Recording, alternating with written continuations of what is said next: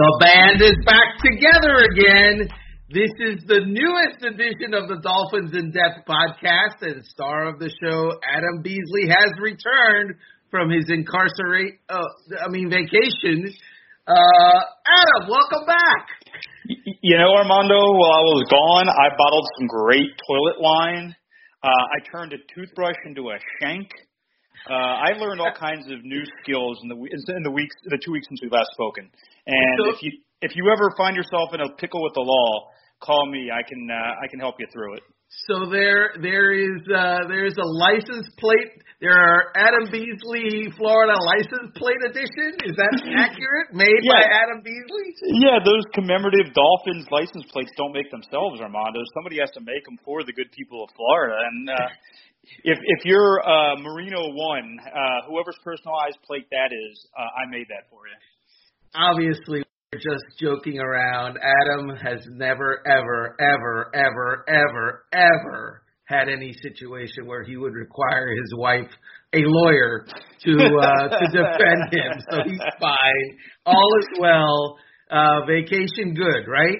Can can we can we tell the story once when I ran into some some some legal problems in the great state of the great Commonwealth of Virginia, and I feel like you're about five five to eight percent to blame for this. Is that is that a fair is that a, is that a fair. fair assessment? That's accurate. That is accurate. Go right ahead, please. Please share. Please share. Okay, this was uh you guys remember Superstorm Sandy. In fact, it was the first major storm I had ever been caught in. Uh and that was wild because I lived in Florida for 12 years until that, more than that, 15 years before that. Um here's what happened, Armando. You and I uh cover the Dolphins on a weekly basis and we you know, we have to travel to the away games. Well, the Dolphins played the Jets the weekend of Superstorm Sandy. And uh, I had a wedding the night before in South Florida, so I flew up the morning of. You were nice enough to pick me up in Newark, but I'm working on about two and a half hours of sleep. I go as soon as I land, they cancel my flight coming back because the storm's supposed to roll in Monday night. And so we're all sitting there at the game, half watching the game and half trying to figure out how to get home. You, the you know the good Samaritan that you are, you said, "Look, I've got a car. We're going to drive back as soon as the game ends, go through the night, and get to Florida tomorrow morning, and we'll miss it completely." And Beasley, idiot Beasley, was like, "No, no, no, that's crazy. I didn't sleep last night. I'm going to what? were- What were the words I used? Ride it out. Is is, is that the uh, is that the phrase? That And- was the uh, unfortunate phrase. Yes. Yeah, uh, uh, and and and ride it out I did in a airport Fairfield that was under construction to begin with, and then the power went out. I slept on the floor because I was worried the window was going to blow in. It was uh, it was a scary evening. I survived. Just is like Tuesday morning now, but the storm blew through, wrecked wreaked havoc on the uh, on the coastline in New Jersey and there's no flights. The airport's locked down. So I decide to rent a car and drive about halfway home. I get to Raleigh where I'm going to fly home. Well, on my drive on the way home, Armando, uh, I'm I'm about two thirds to three quarters of the way through it. Um, I'm in Virginia, and all of a sudden I see the sirens go off behind me, lights flashing. Turns out I was speeding, which is okay. I mean, I, we all go over the speed limit from time to time. I was going 82 and a 70, which in Florida that's a ha thanks for going so slow. Uh, but in Virginia they take it seriously. A misdemeanor reckless driving charge, Armando. Misdemeanor reckless driving. My only real run-in with the law my entire life, aside from using a fake ID when I was 20 years old in the Riverboat Casino in, in St. Louis. But we won't talk about that right now. Uh, as an adult, as a fully formed adult, my only run-in with the law was going 12 miles an hour over the speed limit, and I had to hire an attorney so I didn't get a misdemeanor. It's a it's a good thing that you were not uh, in jail because had you found the right deputy, the one that comes up to you, walks up to your car chewing tobacco and goes, "Son, what are you doing here?" well, what's that line in uh, in Goodfellas? Hey, uh, I, I think I know your brother. He's a deputy, right? Gomer Pyle. Wow. Yeah, that would have been uh, Oh, that would have been my the end of. Beasley for sure. So Yeah, yeah. So we were wondering bef- we were wondering before the show how we were going to pass the time, and look, five minutes have already been been passed by my inane story. yes, indeed. So uh, Adam, obviously uh, you you had a good time on your vacation to um, to Venice, and it was oh my God, it was uh, it was an amazing time had by you. By me, on the other hand, it was not such a great time. Um, I was here by myself trying to lift up a show that I obviously cannot carry. Um, and while you were away, some things happened. Uh, yes, they sure did. Yeah, so um, we all know that the passing of Don Shula came and went, um, and no one has gotten your your take on the whole thing. So why don't you give folks your your feelings on the passing of Coach? Well, well, obviously I, I'm I'm way too young and not that young and good looking and good looking and intelligent and uh, and debonair. No, I I kind of missed the the the, the peak Shula time, right? Uh, early 70s through mid to late 80s. Uh, I was still just a little pup, uh, even towards you know even throughout the, much of Marino's career, I was still just a kid. So all I knew about him was from afar, and of course, iconic, legend, larger than life. All those adjectives that people have used about him have been true. Uh, one of the giants of the game. Uh, but I, I kind of got to know him in his golden years. Um, I, I was nice enough to be invited to his house for for an interview uh, at one point, which is an absolutely gorgeous piece of property. He, he and his family owned um, in with Indian Creek. Is that right? That is uh, and um, he was always so gracious, so nice, so quick with a story. Um, cool, cool moment I had with him is he and Ditka had a joint uh, publicity event at one of his steakhouses out in the Gulf Coast, Fort Myers somewhere, and Ditka was was was was selling some wine. So I took my my my wife and we we went out there, and she got to. I mean, I was working more than anything, but she got to actually spend some time with with Shula, and he was gracious and kind. And yeah, I know he could. He, he might have have had some dictatorial impulses while he was a coach and had tough on his players and demanding all that but uh, he, you know, his his his last chapter was of this elder statesman and this kind, you know, grandfatherly uh, icon that was that was a part of Miami fabric. And you know, although I didn't get to experience the greatness of of of, what, of his coaching, I was you know I was I missed that that era. Uh, I did get to know him a little bit as a person, and he was always you know he was always so gracious with his time and his and and and his stories and and and he's going to be missed. I mean, he he really was someone who transformed. And you you can speak to this better than I can. Not just Miami as a sports town, but Miami as a town. I mean, he the Dolphins kind of grew up with Miami. Is that fair? That the the the, the, the huge growth that that the the city experienced kind of corresponded with the, the emergence of that team as as a national brand and and he was the steward of that and he always did it with class and you know i i i I was happy to read a lot of a lot of the work that you all did while I was on vacation covering his passing and always playing with integrity and, and within the, confines of the rules and all that. Um, they don't make I don't think they make guys like that very much anymore. He was he was a you know a, a shining example of 1960s 1970s football of the way things were and and I don't think you're going to see the likes of him anytime soon, uh, if at all, ever again. You know what's interesting to me is that uh, while you got to know the the post career Don Shula, uh, as we all did, it's interesting that the, his passing brings back people and memories of uh, folks who lionize him now. Mm-hmm. We're ripping him in 1991 and 92 and 93 and 94 and 95 when I was covering him. And it's interesting. Um, I, you know, I wasn't a columnist then. I, I didn't have that platform. I I was a, a the beat writer and I played it straight. And so, of course, he loved me. Right. Uh, because it was all about well, did you win or did you lose? It wasn't, well, the game has passed Shula by, or you know, you you you don't know how to pick players, or you don't know how to pick personnel people. That wasn't it with me anyway.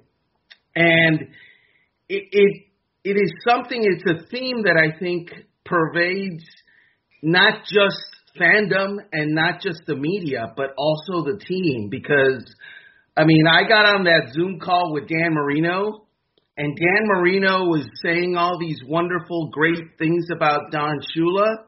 But I recall, uh, you know, the fact of the matter is that Dan Marino very much was welcoming of a coaching change from Don Shula to Jimmy Johnson. That's a fact. Dan Marino was was more than welcoming of that coaching change. He wanted that coaching change because he thought that Jimmy Johnson would bring in a, a defense that was Super Bowl quality and to go with his with his offense. What he didn't realize was that the offense that Don Shula preserved for him for years and years and years would soon go away under Jimmy Johnson. Um, yeah, I want to I want to I want to get into that more because I, I have a couple of questions about that, but I think we're we're running up on our break, so let's take a quick break, and I, I want to get more into that. The the, the the the everyone talks about the glory years of Shula. I want to hear how how it ended. So we'll, we're going to get to that in in in just a, one second. Before I so rudely interrupted you, Armando, because we have to pay the bills, uh, you were you were on a roll talking about how you know people's memories might be a bit distorted of how the end of this went. Do you think he deserved the end he got to his time in Miami, or do you think that uh, made a mistake there? Well, obviously, looking back on it, uh, there is no one now that would say, "Hey, you know what? Um, let's let's do this again with Jimmy Johnson right off the bat in 1996." At the time, it was a very popular decision because Jimmy Johnson was the former University of Miami coach who had gone to Dallas and won two Super Bowls and put together a team that eventually won three Super Bowls. And so everyone in Miami thought, okay, the younger guy will do the same thing in Miami. Um, and the older guy, his time has passed, except that that never happened, except that the Jimmy Johnson that came to Miami was Jimmy Johnson light he was not the same uh, the same hungry guy who had basically cut his wife, uh, his first wife anyway, on a jog and da- decided to cut his wife on a jog in Dallas one day because she took up too much of his time and he wasn't happy anymore. Jeez. And he wanted to devote his time to the Dallas Cowboys. Oh yes. Yeah. yeah. Jimmy Johnson was that focused in Dallas. In Miami, his focus on was on, yeah, winning football, but also I have this fish tank in my office that I like to stare at uh, for hours at an end. And by the way, I have uh, an interest in my stocks that sometimes I'll leave practice to check out how they're doing. And Qualcomm is big in that uh, in in that regard for me. I'm making a lot of money off of Qualcomm stock. And oh, by the way, I quit in 1998 because I didn't want to do it anymore, and then I quit again in 1999 because I didn't want to do it anymore. So, uh, look, uh, I, I'm sorry if this is too uh, raw for people, but uh, you know, it, that is the reality of what happened. And the Don Shula, I'm gonna step away. Uh, and it's my decision, and we're going to make this a good day the truth of the matter is Wayne Huizenga, you know, he didn't push Don Shula, but Don Shula, but Don Shula was never held back. Wayne Huizenga made it very easy and greased the ground underneath Don Shula so that Don Shula could slip away from the Miami Dolphins. That's the truth. Yeah, no, I, I, I've, I've heard uh, versions of that story, and it, it makes sense. Obviously, it's unfortunate, um, I, I would say Jimmy, and then to a degree, certainly Wani, and then Nick, and down the line. Um, with each generation of coaches, there became a little less pressure to be the next Don Shula, and certainly State got college coach and and and and you know there was Super Bowl talk about uh, you know the team team making a run in 2006 and all that. Uh, But now, 25 years, a quarter century after Shula retired, I think we've reached the place, the point that Brian Flores is not in Don Shula's shadow, and even Tua Tagovailoa is not in Dan Marino's shadow. It's not the, the the fan base and the certainly the national perception of this team. It's not like okay, this this this team has got a a, a storied history that they need to get back to. I think we're so far removed from that now that we're almost talking about two completely different franchises. Yes, it, it, you know they they've got this. They don't have the same logo, but sometimes they wear the same logo. Yes, they've got the same name, but uh, I mean, I would say. Uh, uh,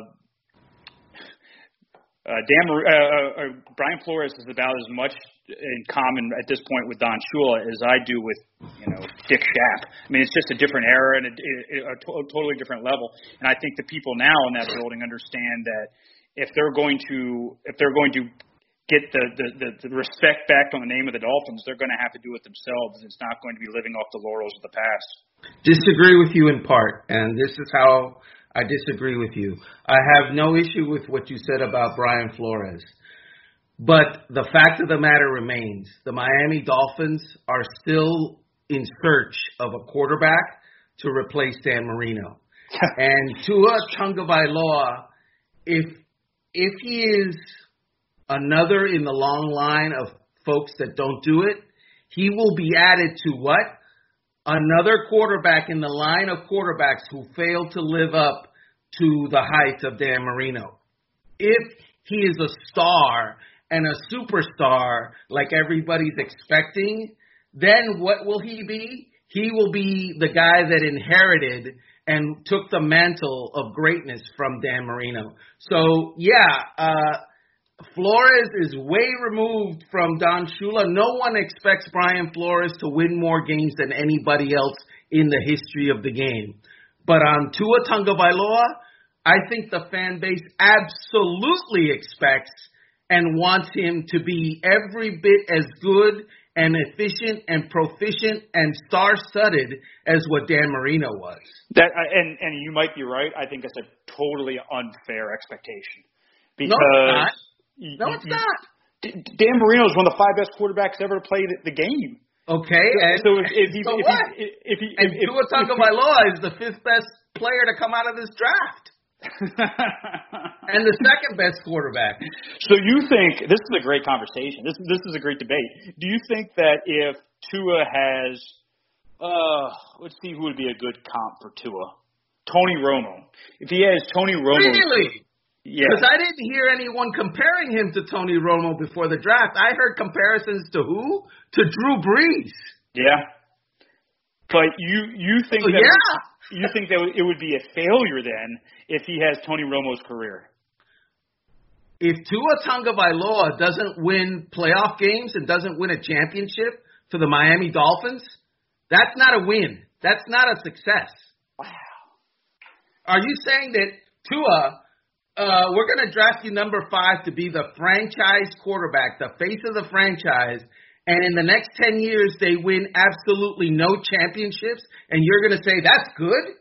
Well, I mean, you could make that same argument with Marino then, or you know, a, a whole No, list, no. a whole Marino, list no, no. Jim- Marino went to the Super Bowl. Marino, Tony Romo never did. Okay, Marino actually won the AFC. Tony Romo never did. Marino set records that Tony Romo never got anywhere close to. How about Jim Kelly? Would you be happy if he's Jim Kelly? I, I, I- we're comp- Look, Jim Kelly went to four consecutive Super Bowls. I think That's- that if the Dolphins go to four consecutive Super Bowls, even if they don't win them, by the end of it, it's going to grow old. But at the beginning of it, it will be there will be parades in Alpha State Boulevard. But no one, no one has said the comp for Tua Tagovailoa is Jim Kelly. No one has said that. Jim Kelly was six four, uh, six three, and two hundred and forty five pounds, and had a rocket for an arm. So I mean, it, that he played linebacker in, in high school and was recruited as a linebacker to where Penn State. So uh, Well, my my point is just the level of success that Kelly had. Uh, if if he has that kind of career, I mean, winning the championship there are there are tons, as you know, you you helped get one of them in. Tons of Hall of Fame players that have never won a championship. So I mean, and I know quarterback. Quarterback. Yeah, it's Quarterback. He's a quarterback. Yes, defensive ends, there are tons who never won a championship. You know why? Because defensive ends don't lead their teams to championships. Quarterbacks do. Coaches do. wow. Uh, Am I wrong? no, I mean, I, I just think that we are. I think I, I think we are setting up up for a big fall. No, we're- we we're- we're- not. We are not. That is. Look, you can't have it both ways, Miami Dolphins fans. You can't expect him to be great, and then if he's not great, you can't say it's okay. So that's you. You can't have either expect him. The the the mark for him has to be you're the fifth overall pick. You were hired to win championships for the Miami Dolphins. I have not heard Chris Grier, Stephen Ross, Brian Flores say, you know, our goal in tanking in 2019 was to be mediocre for the next 10 years, was to not win a championship for the next 10 years. It was to what? Put a team together that could be consistent and through the years, over a span of time, be very good and win championships and not just have a great year and then fall back. That's what they that's them saying that. Oh, I, I, I, I totally agree. It's just really, really hard, really hard to win a championship. And sometimes there are great players that it doesn't happen for. Um, look, it would be a massive disappointment. Like who? like who? Like Jim Kelly. I mean, there, there are Dan Marino. He won There are, four AFC championships. okay, all right. So you're saying that if he gets to the Super Bowl, that's that's enough? You're saying that if he doesn't get to the Super Bowl, that's enough. Uh, no, I, I think I, I think he needs to get to the Super Bowl at least once. But you don't Okay, think that? well, by you- definition, you have to win a championship to do that. All right. Let's start with the AFC East, which I think they can win this year. Uh, I don't really. you think they can win the AFC East? I know. What about a teaser? I have to go, Armando, because my wife, who's the primary winner of this family, has work. But why don't we talk about that next week? How I think they can win the AFC East. Okay. Uh, Do you think we'll remember in seven days that we had uh, we had discussed this? uh, no. I, I, no. I'm going to set myself a reminder right now. Sure you are. All right, folks. We appreciate you tuning in this week to the abridged version of the Dolphins in Depth podcast. Join us again next week. We'll we'll be fully on uh, on task next week. And Thanks I'll talk to you, and I'll, and, I'll, and, I'll, and I'll- and I'll talk about why you can start playing that playoff run in 2020. Get on board the choo choo train. Amazing.